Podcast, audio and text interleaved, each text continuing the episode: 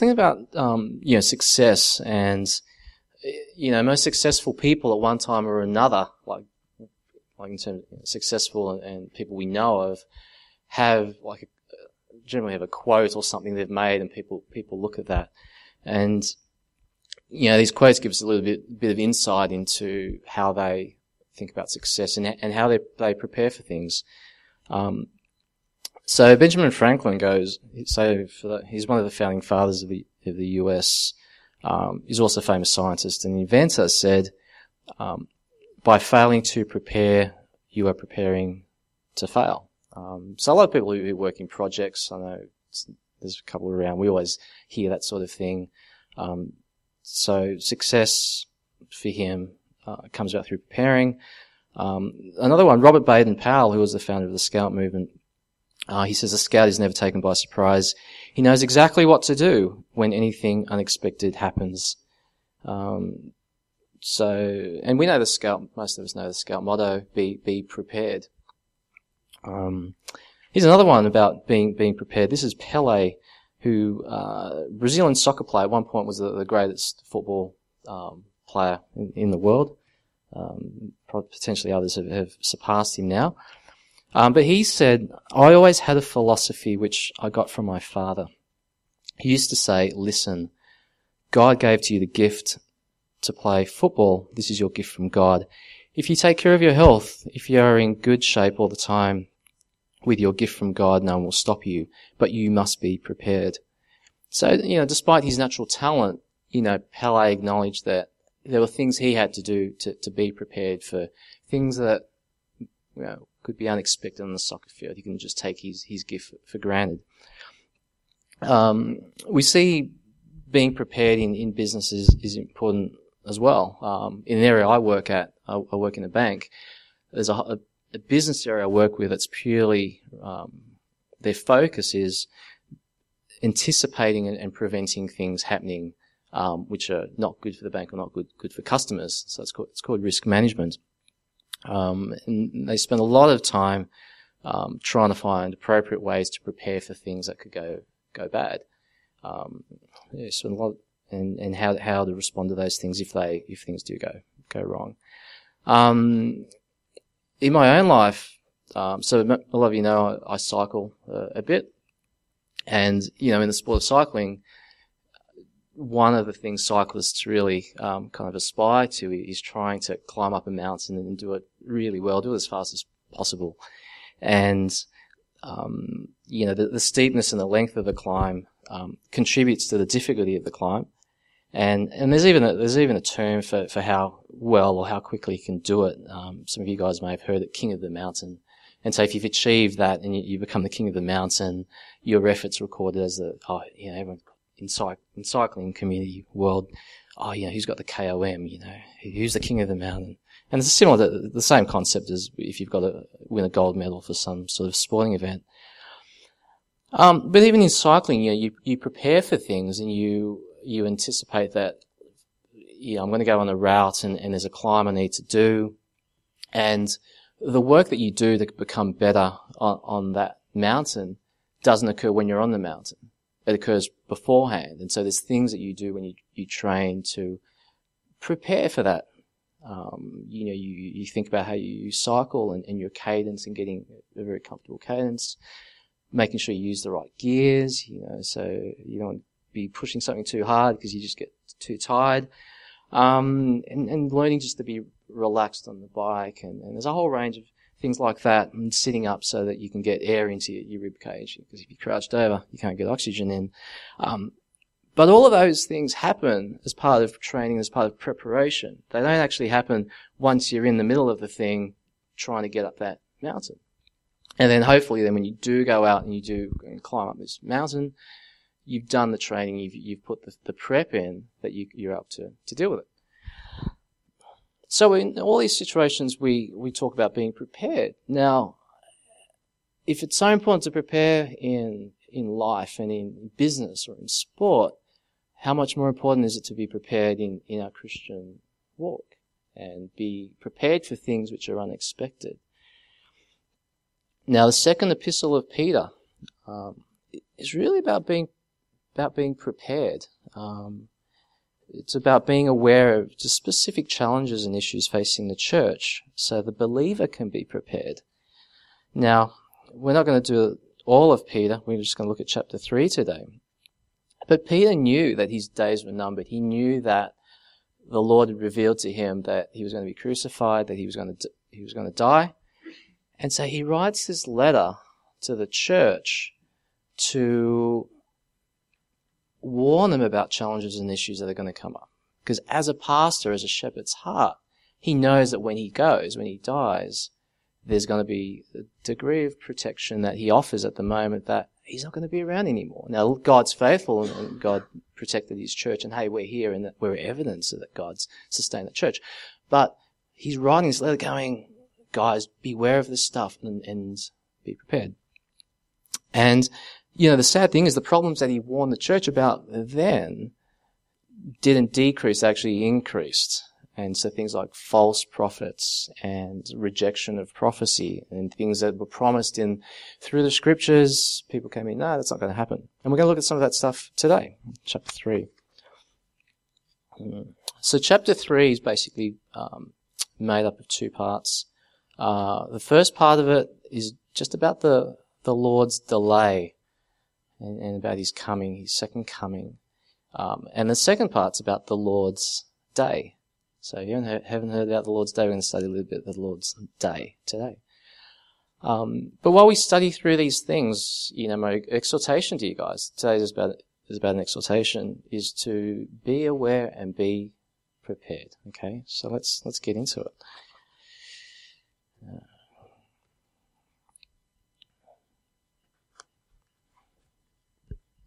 it helps if I probably turn to the scripture as well to read through it. All right. Uh, beloved, so chapter 3, starting verse 1. Beloved, I now write to you this second epistle, in both of which I stir up your pure minds by way of reminder, that you may be mindful of the words which were spoken before by the holy prophets, and of the commandment of us, the apostles of the Lord and Saviour. Stir up your pure minds. Um, sometimes we don't like to be stirred up, do we? We like to be, we're very comfortable. We like just, ah, things are good. But God wants to stir us up. But He doesn't want to stir up our impure minds, because sometimes we do have, there's an impure side of us. He wants to stir up, up our pure minds. What does that mean? The things that are focused on Him, the areas in our life where He wants to take us and challenge us and activate those areas that we haven't given to Him. He wants to stir those things up so He can do something with us, which is pretty cool, right? Look at this. I look, look, look, you know, you guys look at me, I look at you and go, would you stir these people up? Absolutely, but he loves us. He wants to stir us up. But by way of reminder, and, uh, you know, what's the best way to remember something? It's by repetition. You know, we do it when we, with the kids, you know, we, we sing and go through verses and we repeat things. And we do it through as we study the scripture. You know, we don't study a piece of scripture and go, yeah, we're done with it. Know it. Let's go to the next thing. But we come back and we meditate on it. And we sing songs, and sometimes, yeah, maybe we do sing songs often, one song too many times. But we do it because there's truth in it, and, and, and we want to think about the Lord and do things that remind us of, of Him, okay? And we do it not just but we remember, but we want the things that we learn to become part of it, our natural life. We want that just to be a natural way of how we, we walk, we walk in the Lord. So don't be afraid, you guys, to share scripture with me and think, oh, I don't know if I shared this with Phil before. Because you know what? The Lord might be using you guys to remind me about something in my life that I need to hear about. And, uh, you know, I think it's precious when we share scripture. You know, such truth and, and we're, we're all, we're all blessed when it happens. But here, Peter wants to emphasize, um, what they should show, or sorry, what they should know in light of the coming of Jesus and the prophecies surrounding his coming. Alright, so he's about to stir them up and remind them of these things. And he's reminding them of these things because these things were mentioned in the Old Testament, and these things were mentioned, referenced by Jesus Christ. So they're not new truths, these are reminders of things that, that people have already spoken about. Okay. Knowing Okay, where are we up to? some, for some reason I've lost my, the numbers against my verses. Knowing this first, that scoffers will come in the last days, walking according to their own lusts and saying, where is the promise of his coming? For since the fathers fell asleep, all things continue as they were from the beginning of creation. So knowing this first, that scoffers will come and come in the last days. In the last days, there will be people who will scoff and who will mock about whether Jesus is going to come back. And they're going to make fun, they're going to laugh and ridicule the church, and they're, they're going to go, well, you know, Jesus, yeah, he was a great guy. Yeah, and I know you guys are saying he's going to come back, but what's this kingdom of God stuff? Really? Is he going to come back? It's been 2,000 years. You guys are still here. You're still singing the same stuff, reading the same stuff. And they mock and they laugh. And we're in great company, right? Because Noah, he had a ministry of 120 years. Actually, more than that. Well, when you think about that, Noah's father, Lamech, I think his father before that, uh, Methuselah, back to Enoch, there was almost, I think, about a thousand years where, and we read about Enoch you know, in the scriptures, where he was he was a prophet, um, where Enoch said, "Hey, God's going to send judgment," and named his son Methuselah, which means his death will bring um, basically judgment. And we see from Enoch through the line down to Noah, the world was warned leading up to the flood, but at the end of that roughly thousand years, only eight people got saved. But through that time, I can imagine Noah being mocked for what God had called him to do, and people going, "Well, that's a nice thing you're building, but it's never rained before. What's this rain stuff? It's never rained before." Um, and Noah's going, "Well, God told me to do it. God's going to send some rain. He's going to flood the earth. He's going to destroy this planet, destroy the earth." And people would have mocked him. So we're we're in good company when people mock us about things that we believe. Okay. Um, But we shouldn't be surprised, partly because Peter told us that there would be scoffers. Um, but we should also be encouraged because every time a scoffer denies the truth of Jesus Christ in his return, he's really just helping confirm the truth that Peter's talking about. And, um, and in fact, the, the scoffing just really confirms that the return of Jesus Christ is even closer because Peter goes, hey, there'll be scoffers and mockers in the last days. And so if we experience mockers and scoffers, we go, aha, we're in the last days. Okay, definitely. And and Jesus Christ, he's he's returned. He's closer, which means it's going to be closer for when I spend eternity with him in heaven. So that's fantastic. All right. I know it's uncomfortable when we get mocked and, and, and scoffed, um, but there, there's, there's, there's, a plus to it. Um, continuing that in that passage, um, walking according to their own lusts. So these scoffers are walking according to their own lusts. So it's not just an intellectual issue these people have with, with the scriptures. It's a, it's a hard thing. It's to do with their own desire to say, hey, I don't want a sovereign God who has authority over me. And so if I mock and scoff and deny that Christ is going to return, and we're going to talk a little bit about Christ's return and things like that, um, then I don't need to deal with the fact that uh, there's going to be judgment and I'm going to be held accountable for my for my sin. Um, okay, so it's so it's it's an intellectual thing as well as a a heart thing, um, and when we see that, you know, we we see people who. And it's not just about the, the, the return of Jesus Christ. It's a whole range of things where people want to reject what Scripture says because people just are uncomfortable feeling accountable, and, and, and you know, but thankfully, in our lives, right? Thankfully, God made us feel, you know, expose the guilt of our sin and our need for Him, and, and showed us how how to get saved. Um, but there are people still who who, who don't want that. Um, so that skepticism, that cynicism, is the result of man's desire to want to walk after their own lusts. Uh, they want to live in their in ways that are base and animal-like, not submitting to a sovereign God. And yeah, you, you see, I don't know if you've ever driven by in a car and you've seen, you know, that Christian fish. and, and kind of the atheists, the evolutionists have taken it and have stuck a couple of like feet under it to just just to make fun of it. Um, because you know Darwin's theory, you know, removes that the the idea of a creator and, and that someone that they were all ultimately accountable accountable to. Okay, and people want to continue in the self-centered behavior. All right, so these scoffers go, where is the promise of his coming? And um, yeah, two thousand years can, can, can seem can seem like a long time. And we're going to talk. There's a couple of verses that, that where Peter addresses that. Um, but you know, remember God. He, look, He keeps His promises, even though sometimes we don't keep our promises. Um, you know, we read in Revelation 19:11 that you know, the, the rider on the, the white horse, the first horse that comes out, the rider is given the title faithful and true. And as you read those verses, you go, ah, that's Jesus Christ. There's a sword coming out of his mouth. It's the word of God. Um, so yeah, Revelation 19:11 says, "And I saw heaven opened, and behold, a white horse, and he that sat upon him was called faithful and true, and in righteousness he doth judge and make war."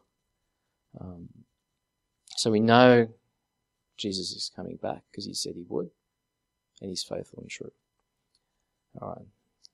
So what else do the scoffers say? They say all things continue as they were from the beginning of creation. Okay. So they say, look, life went on and life just continues to go on. God doesn't intervene. God, God just doesn't deal with us in this world. He's, he's out there and he, he may have created us, but life persists. And this is an important idea because the, this thing is called uniformitarianism. It's a very long word, uniformitarianism, which means that the things that we experience now and, and how the world operates now is how the world act, operated back then. Okay, so we look at the ecology and biology and go, oh, okay, we can observe how you know thing, things grow and how fast things grow, and people go, oh well, that's exactly how things were at time of our no way back when. Um, but there's an issue with with that that idea. Um, it's we don't really know how the ecology was really around the time of Noah or even at the time of creation. Things have changed so significantly um, that we really can't make big assumptions. Now, what happens is that people who who take that view of hey, things have have, never really changed since since back then.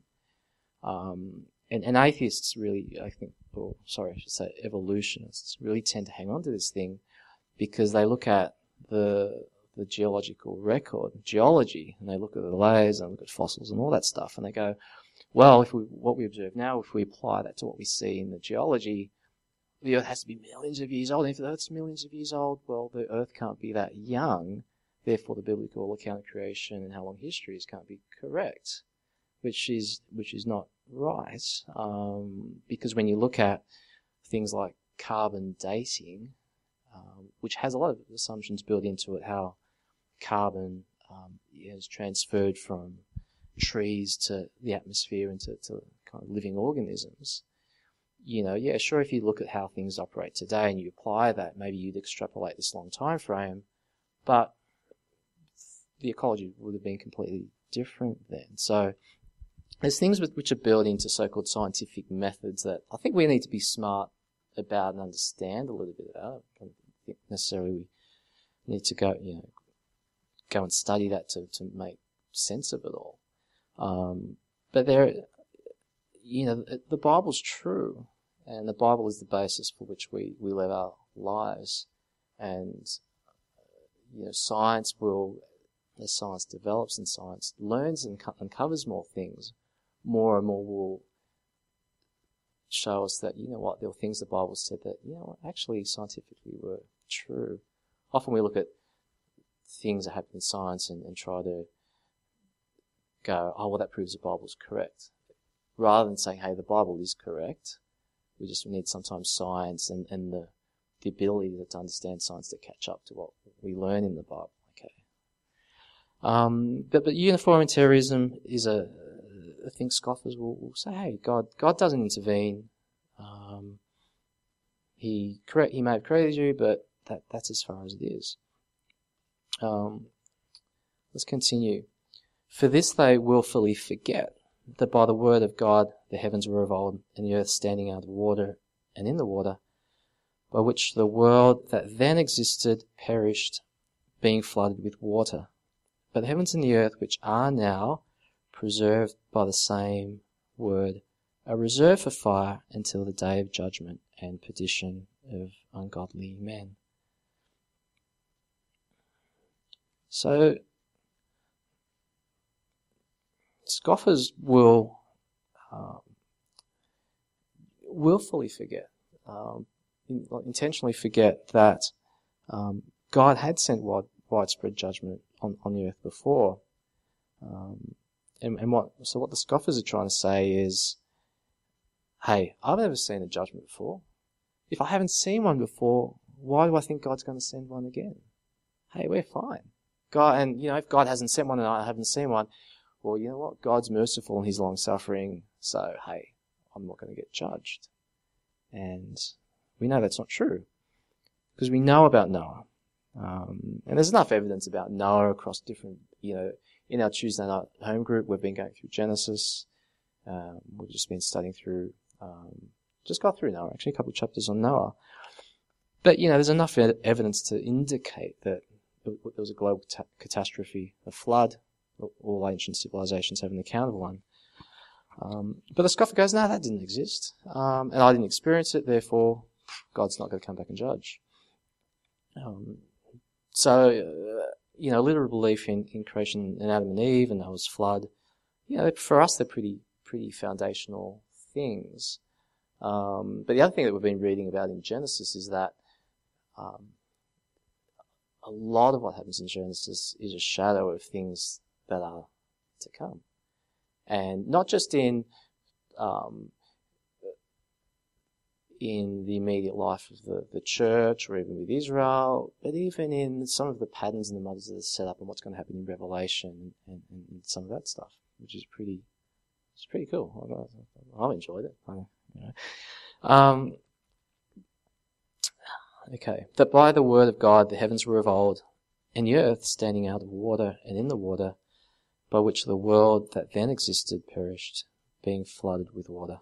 Um, so the Bible clearly teaches it was, it was God's spoken word that brought creation into existence. And, you know, know, we know Genesis 1 and all the, the, the let there be's.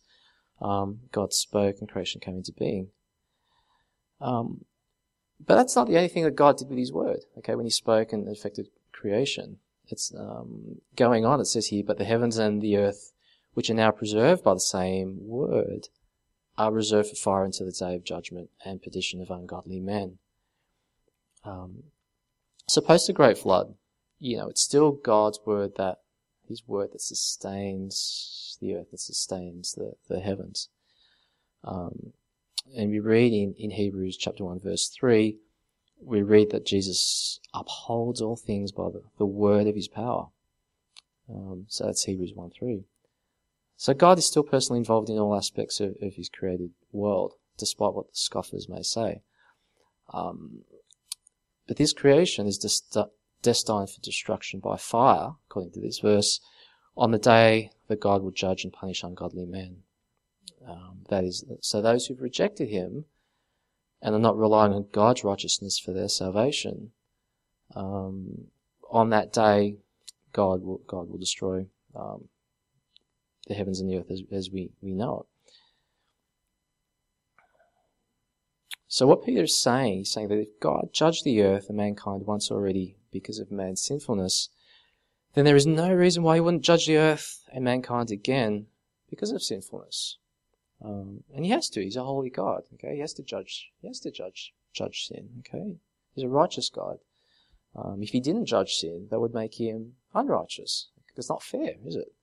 Um, it's just that we have a hard time dealing with that because he's perfect and his his standard is is righteousness.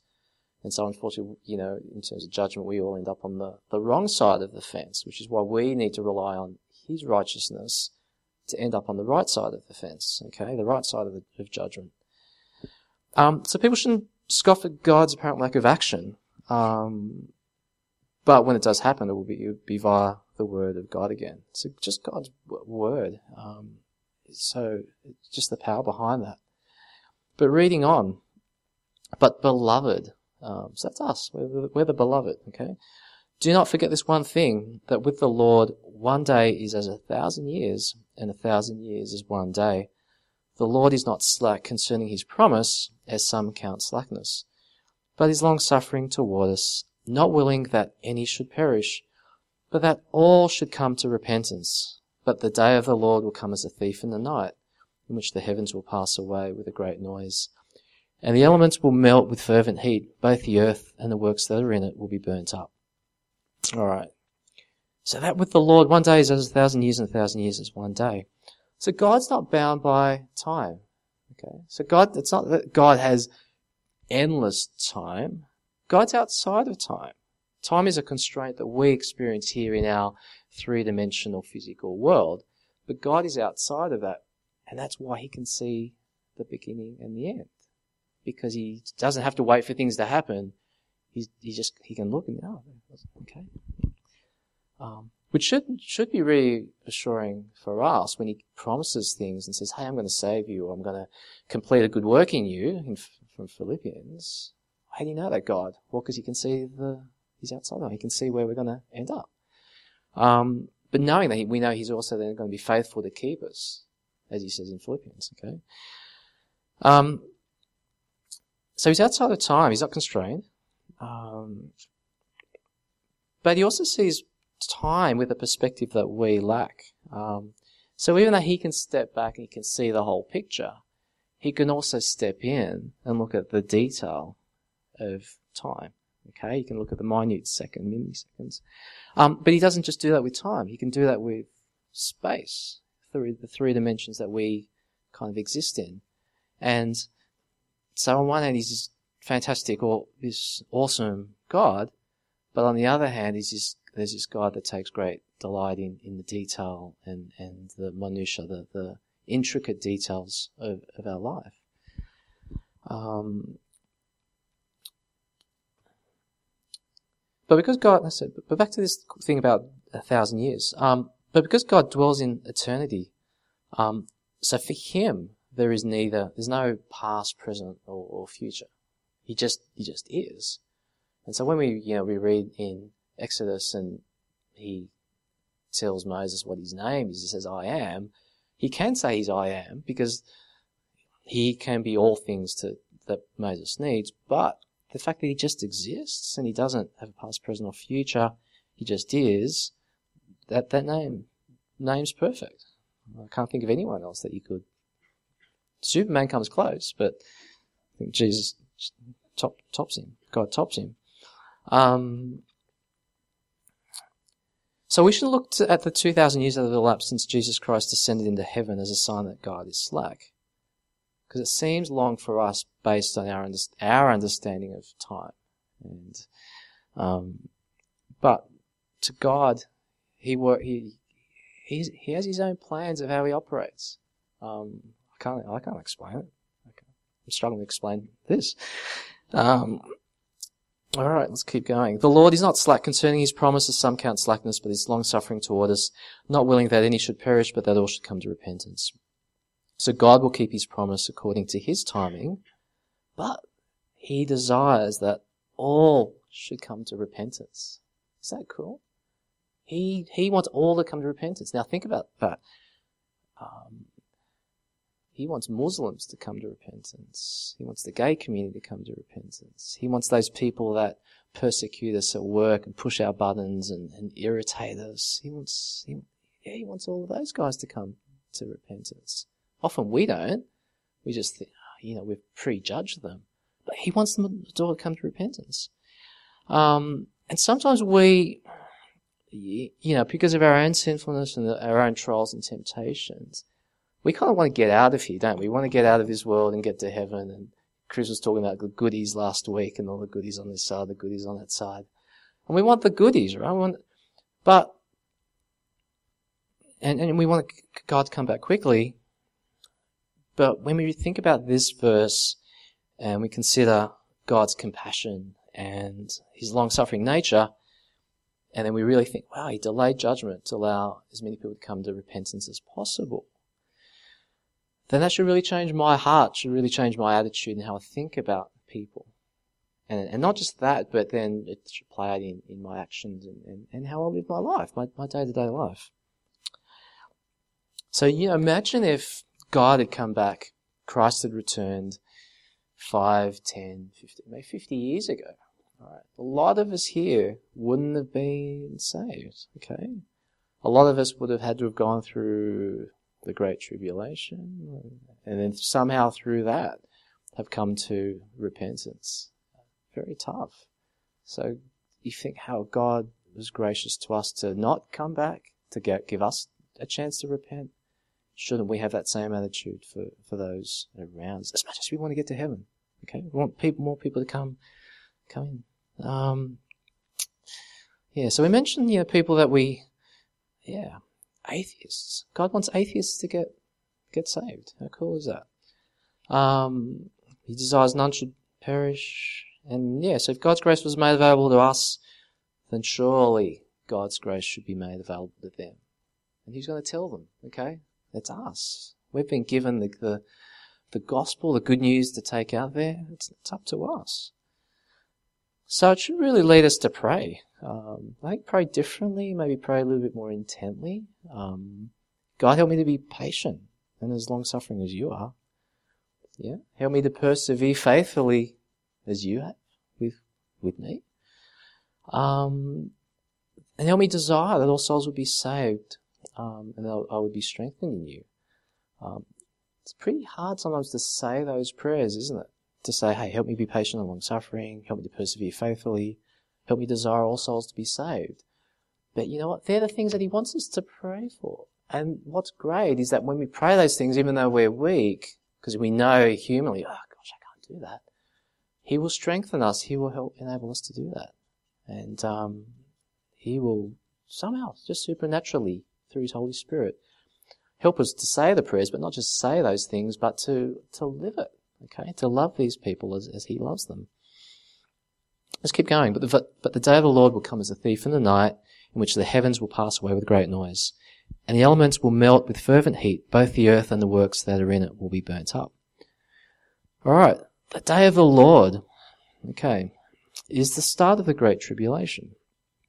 So let me set some, do some explanations. Okay, so there's a number of days mentioned in Scripture. Okay, so we know that, or, or, or key events. Um, probably the first key event was like the day of man where creation, Adam and Eve sinned, or God gave, God gave, actually, well, no, God gave them dominion, control over the, over creation. Said, hey, manage this well, quit giving you this. Um, they blew it, right? Um, you know, and going forward, we all blow it too, right? So we can't just blame Adam and Eve for screwing up. We screw up every day. Um, so there's day of man, and then we have um, when Christ comes back um, for his church. So the, the day of Christ. So we read about that in First Thessalonians chapter four, verse sixteen to seventeen. All right. So it says the Lord Himself will descend from heaven with a shout, with the voice of an archangel, and with the trumpet of God, and the dead in Christ will rise first. Then we who are alive and remain shall be caught up together with them in the clouds to meet the Lord in the air, and thus we shall always be with the Lord. Um, I don't know how that works if you have vertigo. God will sort that out. Um, but we're going to meet with Him in the air um, for those who are the church, and the church gets presented as the bride, as the bride of Christ. So that's the day of Christ. So the day of the Lord is the next big event which is the start of the Great Tribulation. And we, we can read about that in further detail in Matthew 24 and also in Revelation chapter 6. And it's when God intervenes in man's affairs um, and commences a reign of a thousand years, a, millennium. Um, and it's also, the day of the Lord's also mentioned in 1 Thessalonians um, chapter 5 verse 2. So if you're taking notes, chapter 4 in 1 Thessalonians talked about the day of Christ where um, the what we call the rapture. Although the word rapture is not in scripture, it's taken from the the Vulgate, the Vulgate, I think it is the Latin, um, to be snatched away, and it, the word's rap, rapturous. Um, but that's chapter four in First Thessalonians. Chapter five talks about the, the day of the Lord. And, um,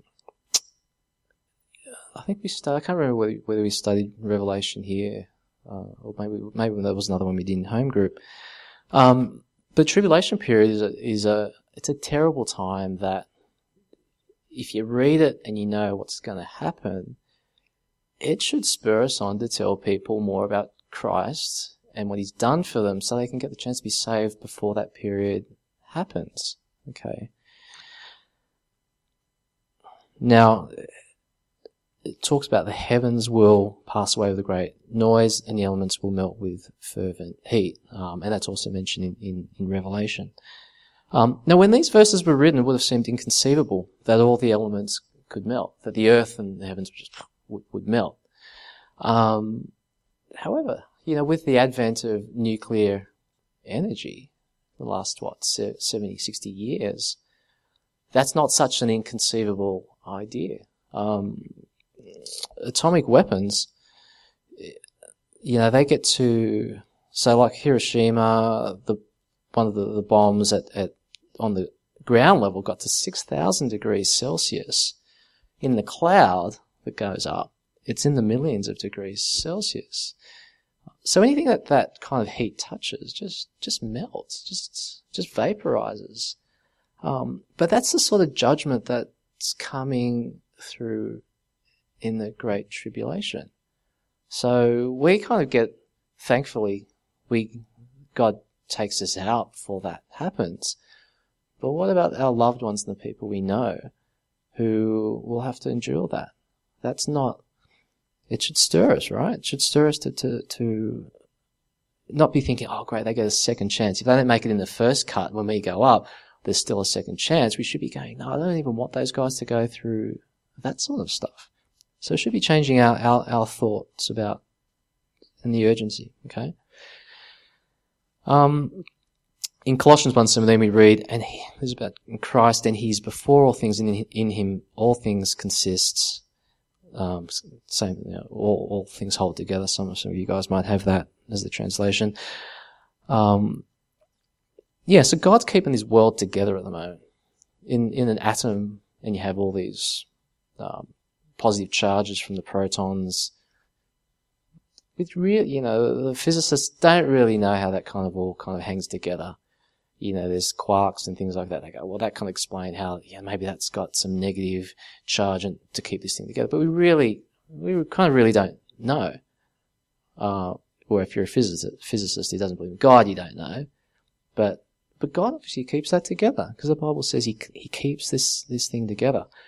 But that's not going to happen when, um, when the day of the Lord happens. Um, but he's going to come as a thief in the night. And so there's going to be people who um, are not expecting him. You know, these scoffers, you go, well, God's not going to come back. We're not going to be judged. They're going to, unfortunately, be caught out. Um, and so we have a role to play as a church to to um, share and and just to be to be obedient to that. Um, all right, verse eleven. How are we going for time? Okay. Um, holy and godly living. Okay. Therefore, since all these things will be dissolved, what manner of persons ought you to be in holy conduct and good godliness, looking for and hastening the coming of the day of God, because of which the heavens will be dissolved, being on fire, and the elements will melt with fervent heat. Nevertheless, we, according to his promise, look for new heavens and a new earth in which righteousness dwells. Okay, therefore, since all these things will be dissolved, what manner of persons ought you to be in holy conduct and godliness? Last year in the news, um, in the US, there was a, a $350 million, uh, 58 story tower called the Millennium Tower, and it's in San Francisco. And it made headlines because it, it sunk, uh, 16 inches, 40 centimeters in, in seven years. The thing, the thing was beginning to, to tilt. Um, so, so it only been developed seven, seven years ago. Anyway, the engineers came in who were hired to assess it and they said it was showing no immediate signs of stopping. So this tower was, Um, and it's been dubbed the, the Leaning Tower of San Francisco. Anyway, but, tenants who already own apartments, they can't sell these apartments for various reasons. Um, poor market value, obviously, you, what you bought for it, it's not going for the same amount. Um, and there's legal and insurance constraints, and there's things going through council and so forth. Now, prospective purchasers are not looking for if you if they're looking for a proper apartment. No one's going to the Millennium Tower looking for for cheap real estate. So it's steer clear of that. Um, and no one in their right mind would invest in something like that um, that may not be around for seven years. Who, who knows how long this thing's going to be? It would be a ridiculous decision. This tower, it's there, but it's going to disappear. So similarly as Christians, we don't want to conduct ourselves in a manner that is based on the current world, knowing that, think it's going to endure, but knowing according to scripture, it's going to dissolve, it's going to disappear. Um, so it's kind of disappearing. It's like, yeah, it's like investing in the Millennium Tower. You wouldn't you wouldn't do it. Okay? What's the, what's the purpose of investing something that's not going to be around? But rather, we should live our lives seeking first the kingdom of God and its righteousness. So Matthew 6.33 kind of gives us that instruction of how to prioritize our life. God first, everything else kind of comes, comes second. Um, but thankfully God is concerned about the things in our lives, alright? That's, yes, that's not only for, you know, God, God, God provides for us. Um, and so that's that's our holy conduct, and that's our godliness, as as as Peter's saying, asking what manner shall we walk in. Um, Matthew chapter six, verse nineteen to twenty-one is where it talks about just about storing up treasures in on earth, where moth and rust can destroy, uh, and where thieves can break in and steal, uh, and where his towers are tilting at sixteen inches. Um, but, you know, lay up our treasures in, we're instructed to lay up our treasures in, in heaven. Now, people will last longer than this world, funnily enough. Okay? So after this earth and this, the heavens get dissolved, get melted, people will still, or at least our souls, our spirits will still kind of survive through eternity. And um, so we should be investing in things that enable those souls and enable those spirits to to get to be saved and, and have their eternity with in heaven. Okay. Um, you know, there's probably plenty of people who want to get out of their own spiritual kind of millennium tower, for want of a better word, to, to something, to some safety. Um, but you know, again, that's the opportunity we have to tell them. Um, and you know, Jesus is like the engineer. Like they've got engineers for the Millennium Tower. Jesus was is like the engineer for dealing with people's spiritual Millennium Tower. You know, and his verdict is, this thing's going to be knocked down. I'm going to start from scratch. Um, but he puts the offer out. He goes, be, be part of my, my millennium. He's got his own millennium. He's got his thousand year reign coming up. Um, all right. So looking for and hastening the coming of the day of the Lord. Uh, so did you know we, that we can actually hasten Jesus' return by our holy conduct and godliness? Um, I, I, to be honest with you, I'd never thought about that until I studied this passage. And yes, God is sovereign and um, He is in control. But somehow He factors into His sovereign plan our attitudes and our cooperation. And, and there's instances through Scripture we see that. We see, you know, Joshua who's about going to fight the Amorites and they run out of time and Joshua goes, Hey God, we're running out of time. And then God just keeps the sun still in its place till, till the battle is won.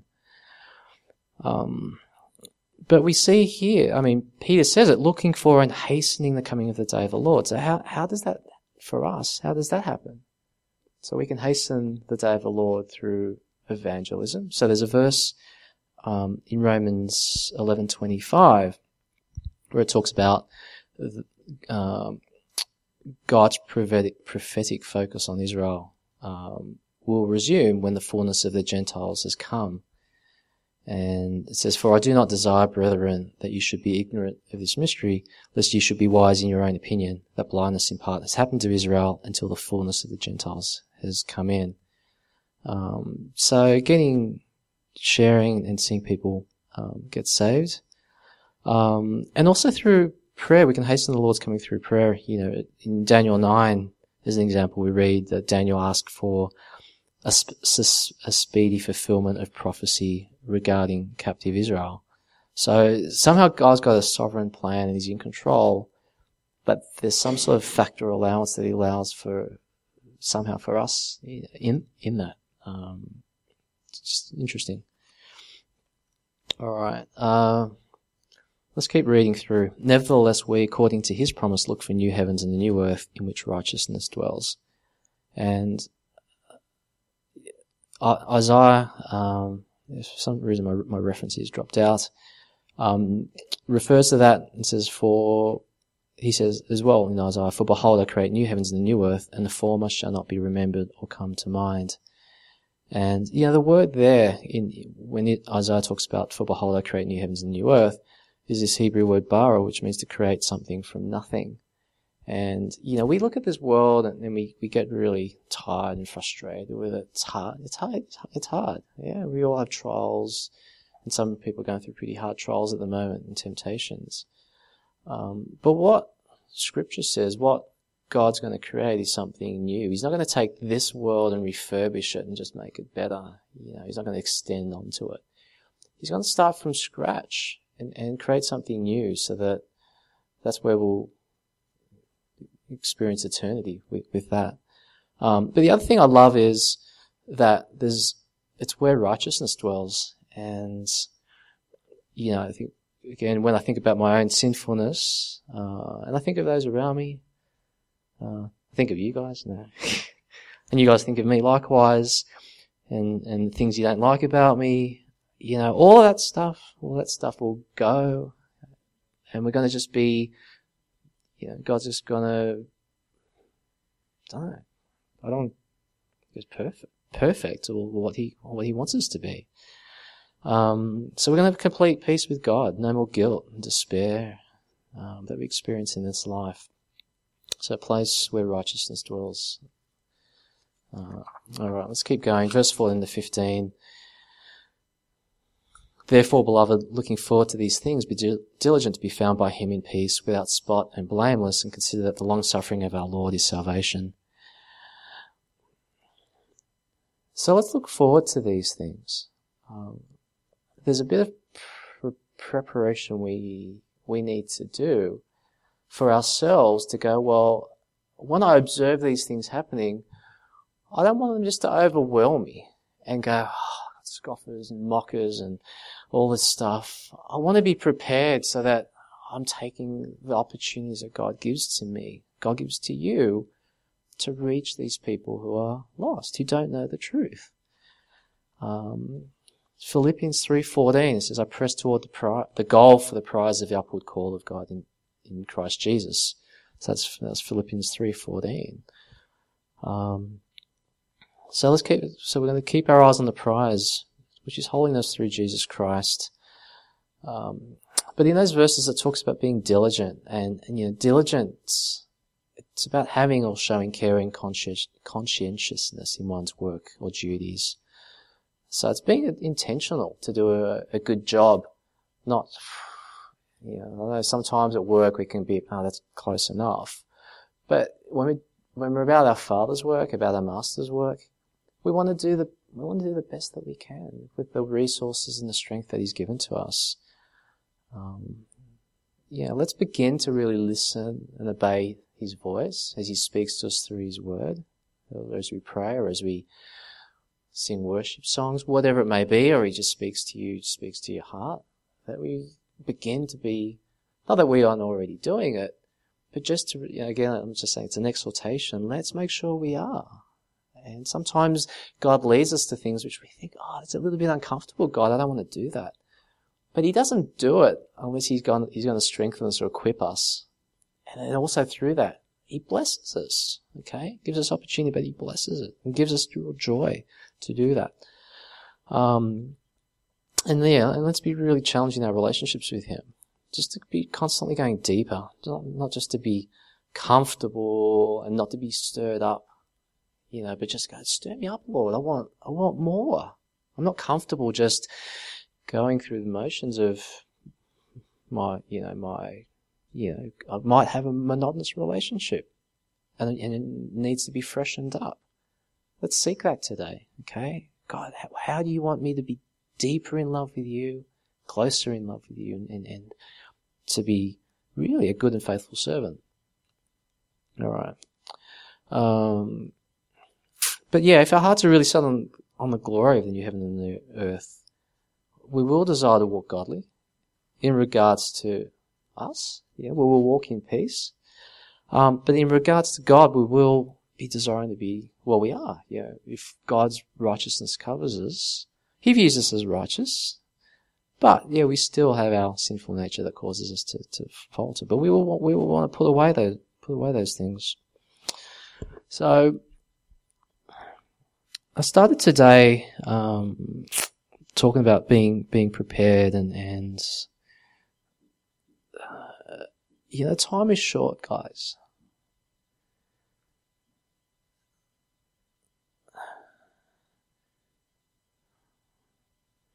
Yeah, the time's short that the opportunities that God gives to us Let's take, let's take those opportunities, no matter how little or how big they may be. Let's encourage each other in those things.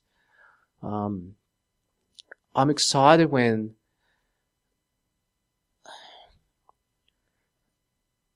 I get, I was sharing with Pete just the other week, just really, uh, just really excited, really encouraged by watching how God's just doing things in, in, in different people's lives. Um,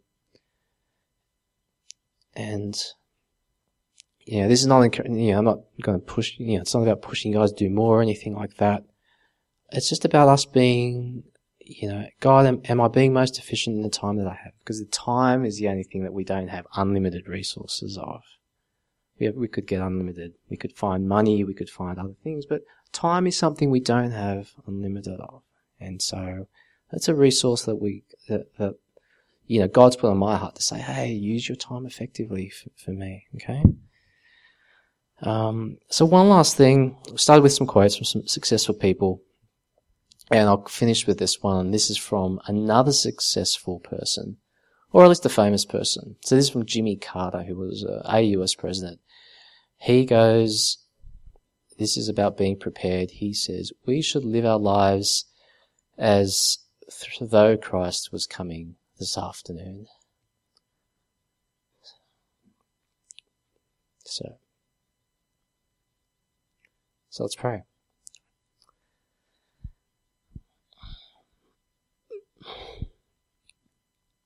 Father, we, we, we see the time short, Lord, and we, we see the world that doesn't know you, family members, colleagues, God, loved ones. Um, just, just even as a start, God, that there's just whole groups of people, Lord, who, whether they've heard the truth and have rejected you, or they've heard the truth and, and haven't seen how that uh, plays out in the life of a, a believer. Um, who knows God, but uh, you've called us to to reach this world, to, to reach this community, God, to reach the people that um, we uh, we see day in and day out. And you've given us your Holy Spirit to, to, to do the work that you've called us to do. And you've strengthened us. And you've been gracious to us, God, um, even in those times when, you know, we may not have done a, done a great job for you, God, that you, you persist and continue to, to use us. And we, we're thankful for that. Uh, we're thankful for just your word today. And we do ask you would stir us. We do ask that you would give us a, just a heart for those who are, who are lost. That we wouldn't, we wouldn't be satisfied, God, with the state where things are at. uh, we wouldn't be satisfied with um, uh, having having an easy life, Lord, or having a a compromised life, or having a life that tries to um, juggle having you on, in, in, one one hand and, and, the things of the world. And uh, so we desire we desire just purity and we desire just just focus, Lord, and, and to be effective for you. And uh, yeah, I thank you, Lord, for the, this time we could spend together and just these precious brothers and sisters who uh, just week in and week out we faithfully meet, who are an encouragement to, to me. Uh, just with the, uh, just, you know, Lord, the, the trials, those who are going through tough things, we really um, just uplift them to you and pray that for your peace and your provision, Lord. Just pr- provide, meet them where they're at. Enter. uh,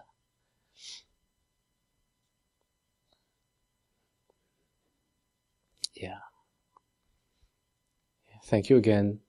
And uh, just pray these things in Jesus' name. Amen. All right. So.